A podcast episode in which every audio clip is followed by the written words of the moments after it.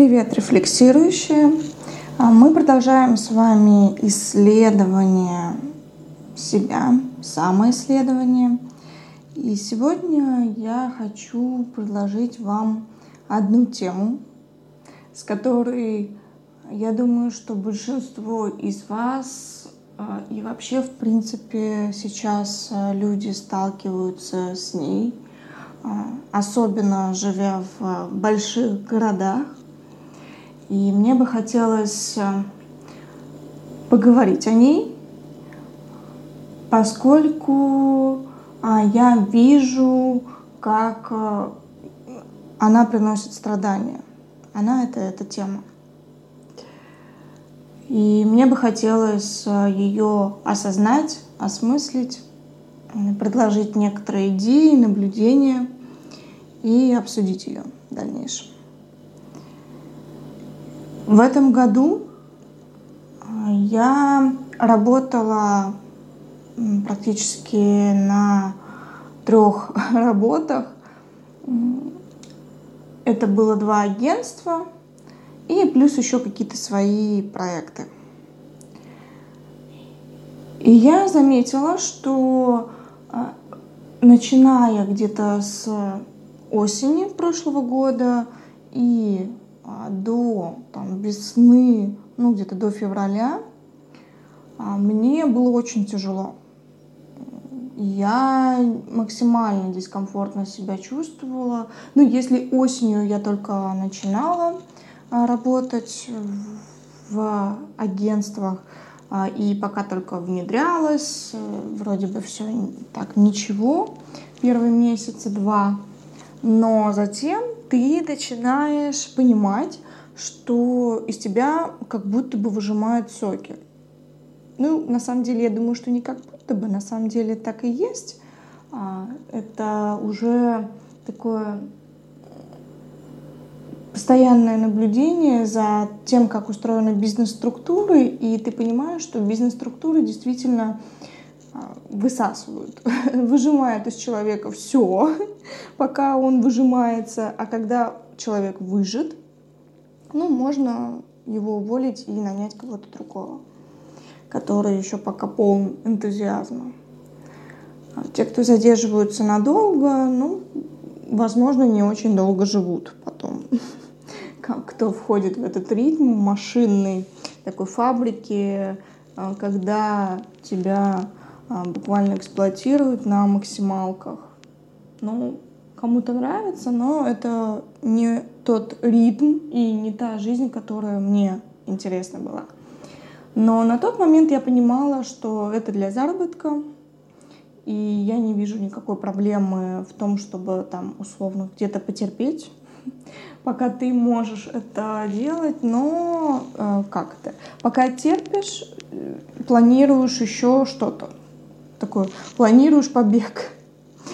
Как бы да-да-да, я работаю, я выполняю свои обязанности, но там планчик С, Д уже прорисовывается, и в любой удобный момент ты такой ворпс и выныриваешь из этого.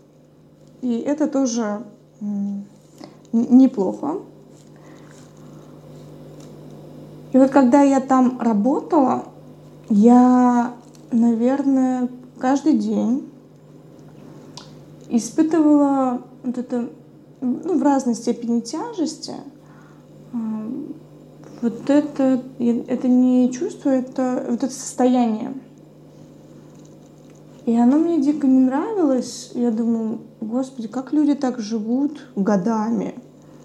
А как они могут э, вот, вот это терпеть?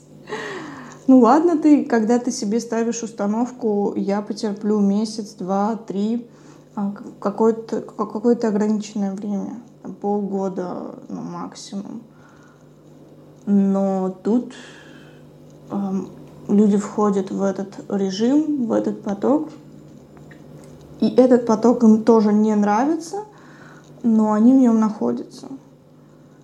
А, как закрутило, завертело, засосала, я бы даже сказала.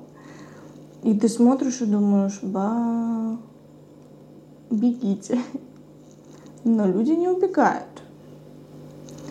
От чего люди не убегают, хотя это неприятно? Мини-загадка. Это стресс.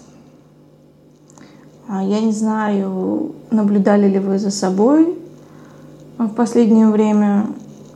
Мне бы хотелось, чтобы не наблюдали, чтобы этого состояния было как можно меньше. Но а, я знаю, что его не так уж легко избежать что на самом деле нужны определенные усилия для того, чтобы организовать себе жизнь без стресса. Но прежде чем мы поговорим о жизни без стресса, а такая возможна, и здесь я э, немножко проспойлерю, что именно сейчас я смогла таки себе минимизировать, ну, по-моему, даже практически убрать стресс. Ну, я не фиксирую сейчас а, состояние стресса у себя последние месяца три, наверное, когда я уволилась с одного агентства. Ну, вернее, меня сократили, и я была этому безумно счастлива, рада.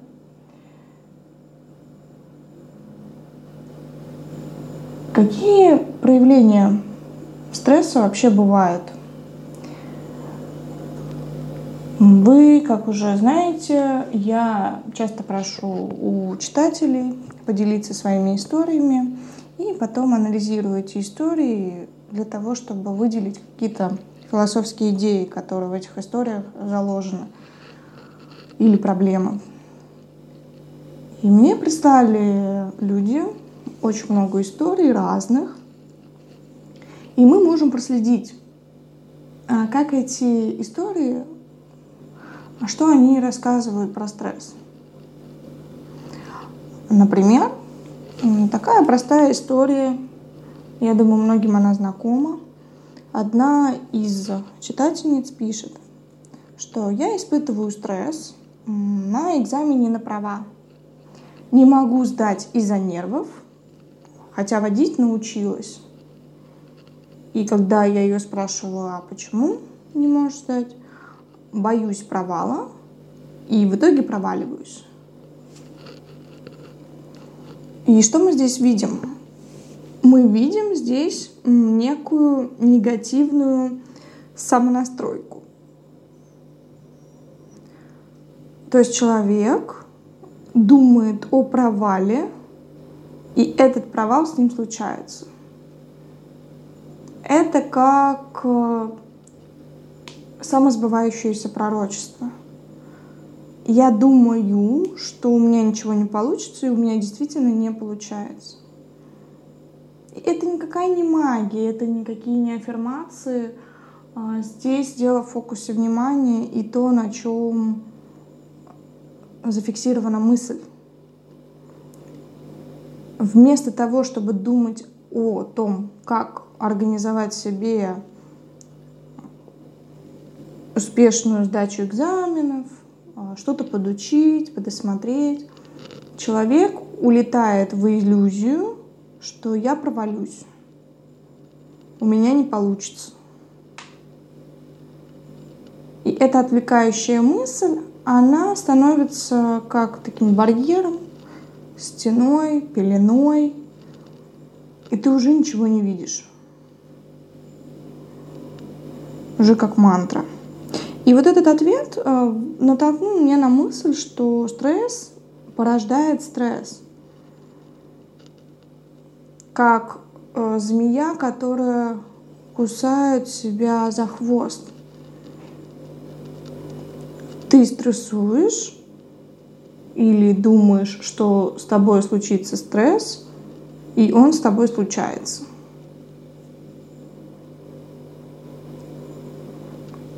Второе проявление стресса отразилось в другой истории. Звучит она примерно так. Я стрессую, когда планировала быть самой крутой учительницей и подготовиться на все сто к уроку, а сама проспала. Что здесь? А, ну, здесь бросается в глаза перфекционизм, но перфекционизм еще не является такой а, обязательным да, проявлением стресса, хотя очень часто перфекционисты в этом состоянии пребывают. Но здесь интересно другое, что есть гиперконтроль, то есть установка на осуществление планов – на то, что все должно идти по плану, а если что-то отходит от плана, то человек теряется, распадается и попадает в яму под названием стресс. Но тут тоже интересно, а, если задать вопрос, а зачем человек а, контролирует причем не просто контролирует, а есть именно какой-то гиперконтроль, крайняя форма контроля. Потому что сам по себе контроль еще не страшен. Э, это не хорошо, не плохо, это есть. Полезное свойство даже. Но гиперконтроль скорее говорит о страхе человека перед свободой. Причем не, не просто перед свободой, а перед чужой свободой. То, что другой человек может вести себя как-то иначе, что жизнь может вести себя как-то иначе, не так, как ты запланировал, что есть некая реальность, которая живет по своим законам, и она тебе не подчиняется. И для многих это такое травматичное переживание – гиперконтроль сейчас тоже некое такое заболевание современного человека. Хотя я не проверяла, конечно, может быть, примерно такой же гиперконтроль был и в Средневековье. Хотя да, скорее там он был. Но а, ты наблюдаешь то, как человек не приемлет вот эту чужую свободу, а, свободу действия, выбора, когда люди пытаются дел- сделать так, чтобы а, ты жил по их ритму, по их правилам, а, по их заветам, советам. И если ты этого не делаешь, то как ты вообще можешь жить? То ты плохой, неудобный. Ну, а это, возможно, тема для другого подкаста. Но для стресса вот эта идея гиперконтроля и идея, что есть расхождение между сущим и должным, это вот то, что приводит к стрессу. А что значит расхождение между сущим и должным? А сущее это то, что есть, а должное это то, как ты себе представляешь, то, как должно быть. И если есть расхождение, а оно есть практически всегда, но есть те, кто про это расхождение между сущим и должным спокойно воспринимает, и это их не смущает. Но для гиперконтролирующего человека, или, как сейчас можно, модно говорить, control фрика, по-моему, так называется, для него это трагедия. Для него любо, любое расхождение а, — это стресс. И мы с ребятами долго обсуждали эту тему и пытались понять, а зачем человеку стресс? Какая у него ну, функция, для чего он нужен, цель какая? И мы пришли к такой ну, достаточно базовой и простой идее, что стресс — это второй штраф. Это второе наказание. Стресс нужен для того, чтобы человек а, мог сам себя наказать. А зачем ему самому себя наказывать? А это некий такой внедренный механизм управления человеком. Ну, то есть это в некой культуре, там, например, в, в тех же рабочих деловых отношениях, а, человек в стрессе выгоден начальнику, поскольку его этот работник будет испытывать чувство вины. А чувство вины будет вести к стремлению как-то исправиться, самого себя исправить или исправить ситуацию. А, но чаще всего человек, когда испытывает чувство вины, он себя ругает. Ты плохой, ты недостаточно хорошо сделал работу, ты опоздал, или ты подвел коллектив, из-за тебя все получили штраф, или из-за тебя мы не выполнили план и так далее. И вот это чувство вины внедряется, внедряется, внедряется. Ну, как правило, оно внедряется уже с детских садов э, семьи. И дальше школа, университет, работа только закрепляет вот этот механизм, когда человек чувствует себя виноватым, и он хочет себя наказать за то, что он плохой.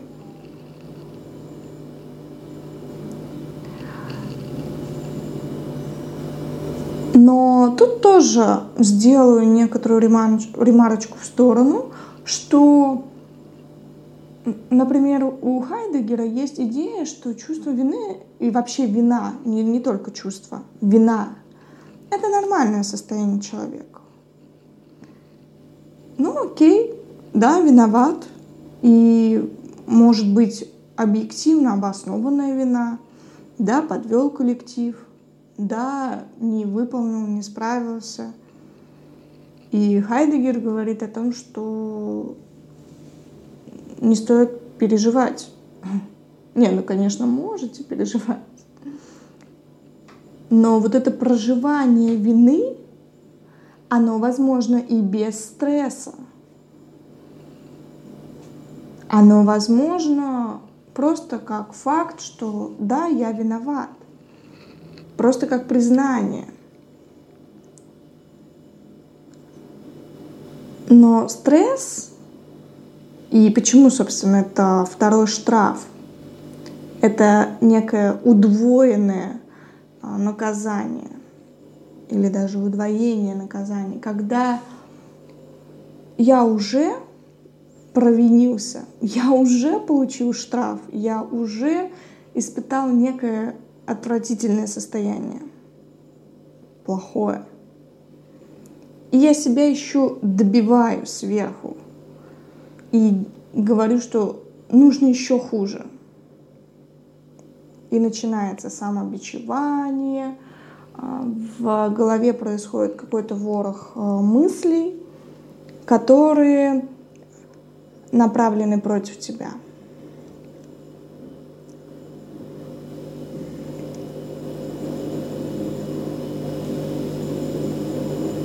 Мне плохо, и значит, надо еще хуже.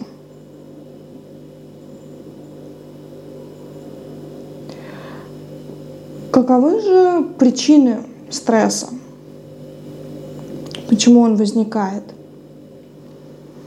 Ну, вот исходя из тех кейсов, которые мы уже разобрали, например, кейс про самую крутую учительницу, это некая такая идея исключительности. Аристократическая идея, что я исключительный, я особенный.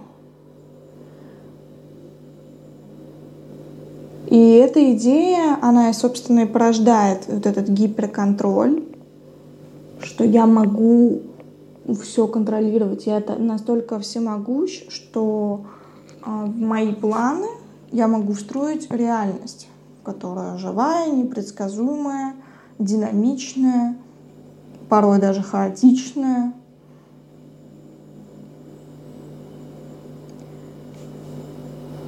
Но когда я думаю, что я исключительный, я, соответственно, сталкиваюсь э, с проблемами. Мир мне все время дает обратную связь, и реальность показывает, что нет, ты обычный. И пока ты не примешь свою обычность, не признаешь, а, ты так и будешь испытывать страдания. Но скорее а, люди не смиряются. Скорее идея, что я обычный, она отталкивающая для многих. Как-то это так страшно. Как это быть обычным? Как это вы мне предлагаете быть каким-нибудь Акакием Акакиевичем? А, и тут сразу же включается, что обычный — это как будто бы никакой. Что обычный человек не может э, войти в историю. А многие люди имеют такую амбицию. Они хотят написать гениальную книгу, выпустить э, гениальный фильм. И вообще желательно, чтобы вообще все, все действия были гениальными. Но практика показывает, что в тот момент, когда ты ставишь себе задачу написать гениальную книгу, ты ее никогда не напишешь. Не, может быть, ты что-то напишешь, но это будет не гениально.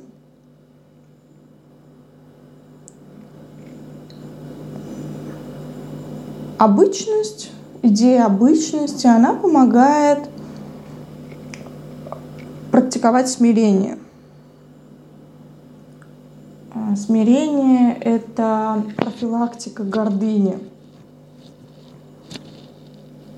Я сейчас много работаю с клиентами начальницы, она психолог.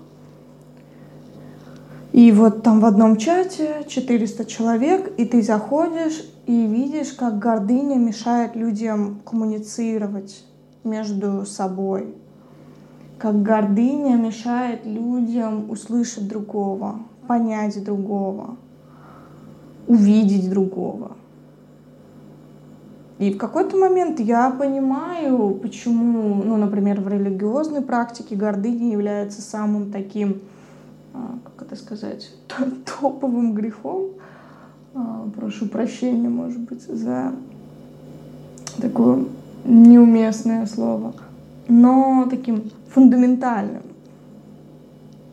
Потому что действительно гордыня, идея исключительности мешает развитию, мешает рефлексии, а, мешает увидеть а, не только другого, но и самого себя.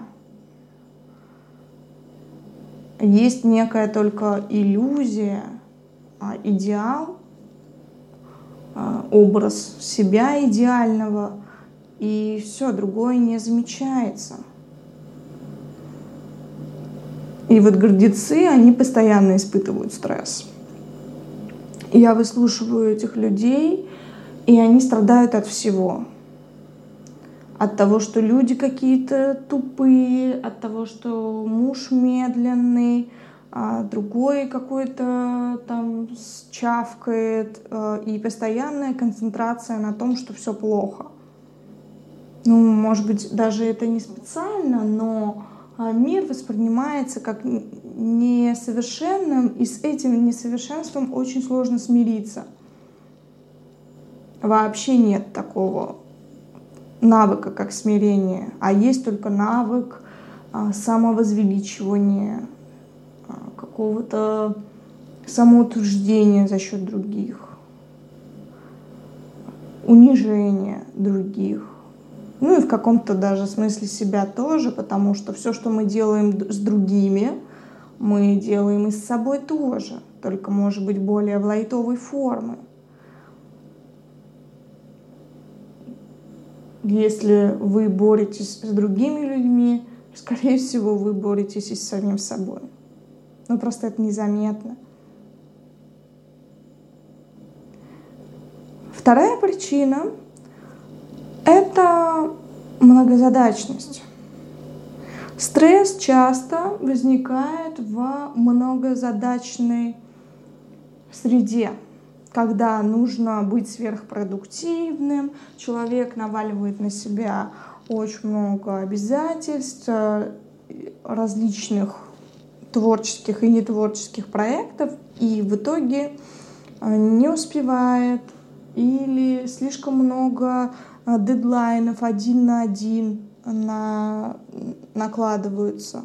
Вот у меня так часто было, что Лера срочно, срочно, срочно, и в один день, например, пять дедлайнов. И это очень тяжело. И для многих это нормальная ситуация.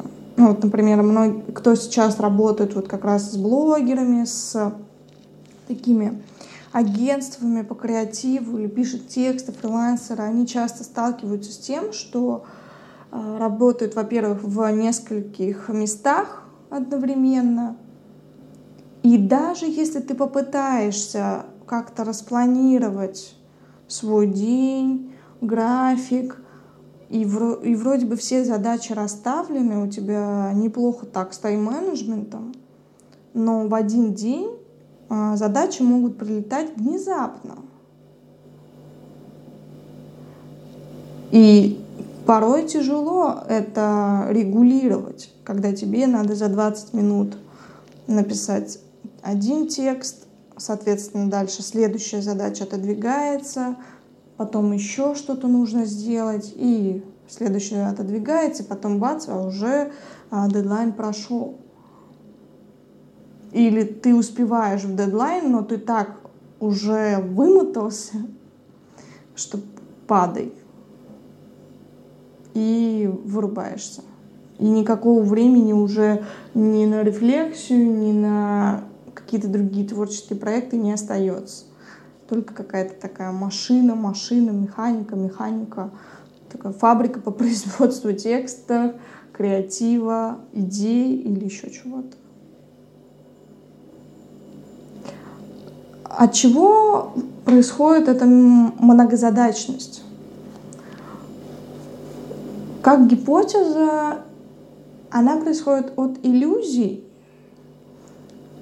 причем любых, но чаще всего, когда человек исходит не из реальных данных, которые у него есть, а из своих каких-то идеальных представлений.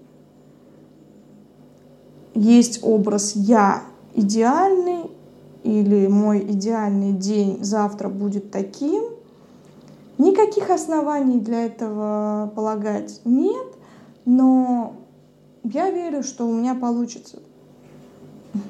Я думаю, что это так и будет. И тогда все равно человек сталкивается с тем, что он просыпается, Часто так бывает. А может быть, у вас тоже такое было. Столько всего запланировала. И это, и туда, и сюда. А в итоге я лежу и ничего не могу сделать. Или из э, списка 150 я сделала только три дела, и на большее меня не хватило. Потом человек удивляется, ну почему я такая непродуктивная, такая унылая какашка?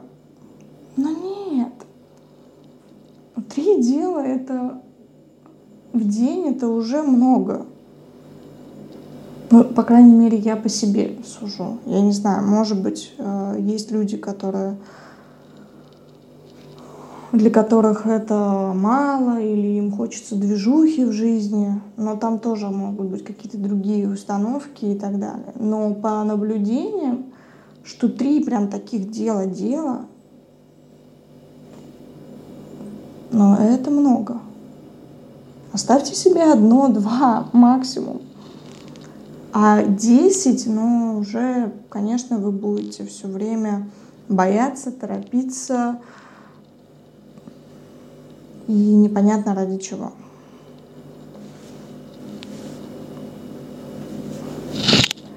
Когда стресса нет, Вообще бывает ли, возможно ли жизнь без стресса?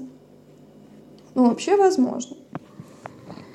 Мы недавно с друзьями смотрели фильм «Вкус курицы».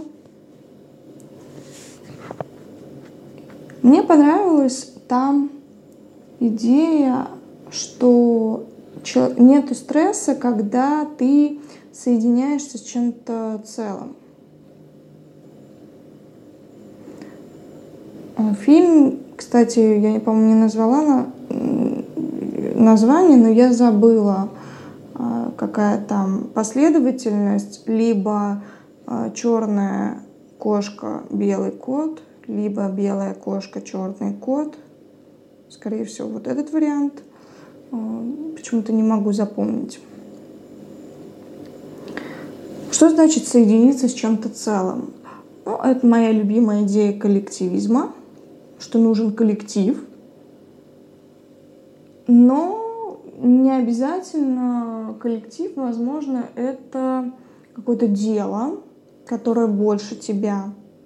Но обычно там, где дело, там люди. Поэтому, в принципе, все сводится к идее коллектива, к какому-то сообществу, кругу, э, цеху, и так далее. И второй момент, а, в каких ситуациях не бывает стресса, это когда нет сценария, нет там того самого плана и ожидания какого-то от реальности, таких завышенных ожиданий. Тогда уже жизнь а, идет в расслабленном русле. И вот в этом фильме Кустурицы э, был один такой э, цыган или цыган, тут на любителей, у кого как э, ударение разговорное или литературное. И мне понравилась его реплика, когда его выписали из больницы. Ну, как выписали? Он оттуда вышел добровольно, подлечился немножечко. И он едет на лодке и кричит такую фразу, что «Мне плевать на смерть! Делайте со мной, что хотите!» И в этой фразе «мне плевать на смерть» э, есть вот эта идея, э, как мне кажется, некого такого пофигизма, но пофигизма в том смысле, что нет плана – нет идеи, что со мной будет, что там в будущем, какое это будущее должно быть. Да, я могу какие-то стратегии выстраивать, ну, чтобы не жить прям таким одним днем. Но в целом не обязательно. В целом можно увидеть, что должное оно скорее мешает сущему и мешает тебе самому отпустить. Потому что как только возникает идея фикс, как должно быть, все. Человек становится максимально жестким, ригидным и хочет подстроить других людей, реальность под вот эту картинку, а она никак не вписывается.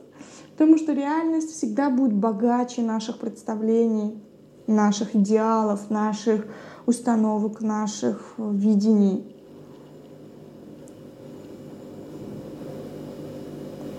Но это интересно. И стресс часто можно использовать а, в таком как-то полезном, пожалуй, для себя ключе – Потому что если ты стрессуешь, значит, есть некая замкнутость на себе. Значит, есть вот этот момент нехватки ресурса. И вот когда в стрессе, обратите внимание, как студенты себя ведут. А некоторые вроде бы сначала готовятся самостоятельно, что-то там, ну кто-то готовится, кто-то вообще не готовится, это уже дело второе. Но обратите внимание, что часто когда нужно сдать какой-то предмет, особенно если преподаватель максимально строгий или ну или наоборот, либо одна, одна крайность строгий, а другая крайность лояльный, гиперлояльный, то люди кучкуются, собираются в группы, начинают вместе э, делать билеты, делить между собой, чтобы вот эти 150 билетов, э, если дать каждому билет, по два билета, это проще, чем все, все 150 раз вписывать. И вот в этом смысле стресс позволяет такую солидаризирующую функцию исполнить. То есть люди начинают думать, а как я могу а, выйти из этой ситуации ну, так, более легким способом. И вот те, кто действительно использует других, ну в хорошем смысле используют другие ресурсы, то есть просят о помощи, то они в более выигрышной ситуации, чем те, кто замыкается и не могут разомкнуться и не могут даже а, выйти и попросить о помощи, они так и остаются в этом стрессе, и он даже может быть какие-то хронические формы переходить из, из серии «я все сама». И ты видишь, как э, я все сама или я все сам тащит на себе действительно весь коллектив, э, и вообще уже там разваливается по дороге, но нет, я сама. Какая альтернатива возможна в стрессовых ситуациях или в стрессе? Здесь достаточно простая идея, заложена идея компенсации. Если со мной случилось что-то плохое, нужно устроить себе что-то хорошее. Нужно погасить плохое. Как это сделать? Например, понять, а что тебя успокаивает, что для тебя хорошо вообще. И тут хорошо бы сначала ответить на этот вопрос. Что для тебя хорошо? Например, для кого-то хорошо это театр. Театротерапия. Вот Юрий Юрьевич, которого вы слышали в предыдущем подкасте, он со стрессом всегда справляется через театр. Он покупает себе билетик, идет в театр, и там уж, а, какой бы спектакль ни шел, он обязательно найдет какой-то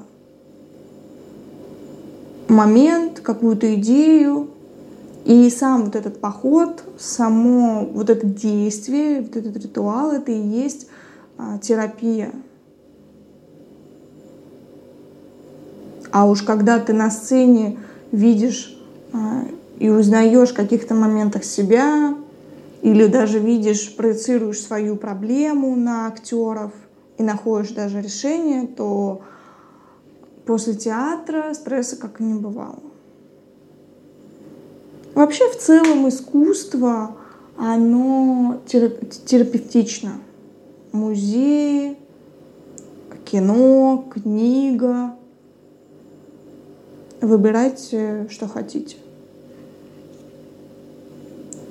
И еще один момент. Можно себе устроить а, так называемую компенсацию ценностями. Что это значит? Ну, например, в ответ на сторис о стрессе одна знакомая написала, что она испытывает стресс, когда едет в горы с человеком на мотоцикле, и она везет человека, а за спиной сидит пассажир. В этой ситуации можно выявить некую ценность. Видимо, по этой истории для нее ценна, цена безопасность.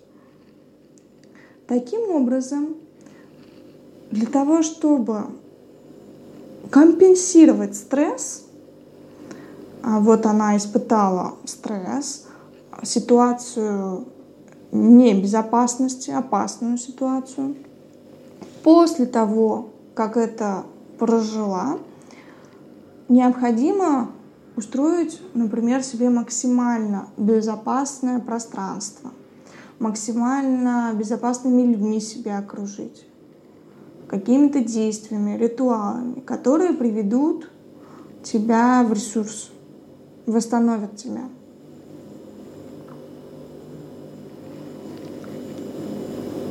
Важно помнить, что стресс — это не то, что с тобой происходит, как бы случайно, или оно, оно само, или это у меня голова такая дурная, и я переживаю по любому поводу и так далее.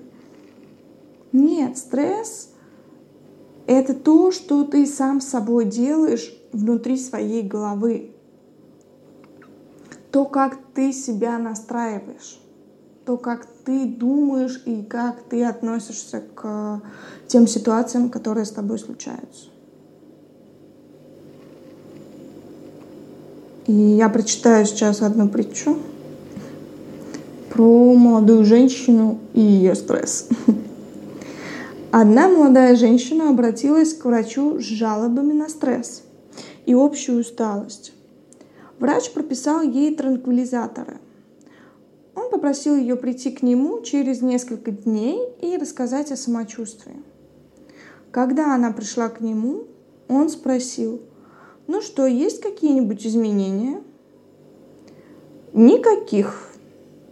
Но я обратила внимание, что другие люди стали более расслабленными.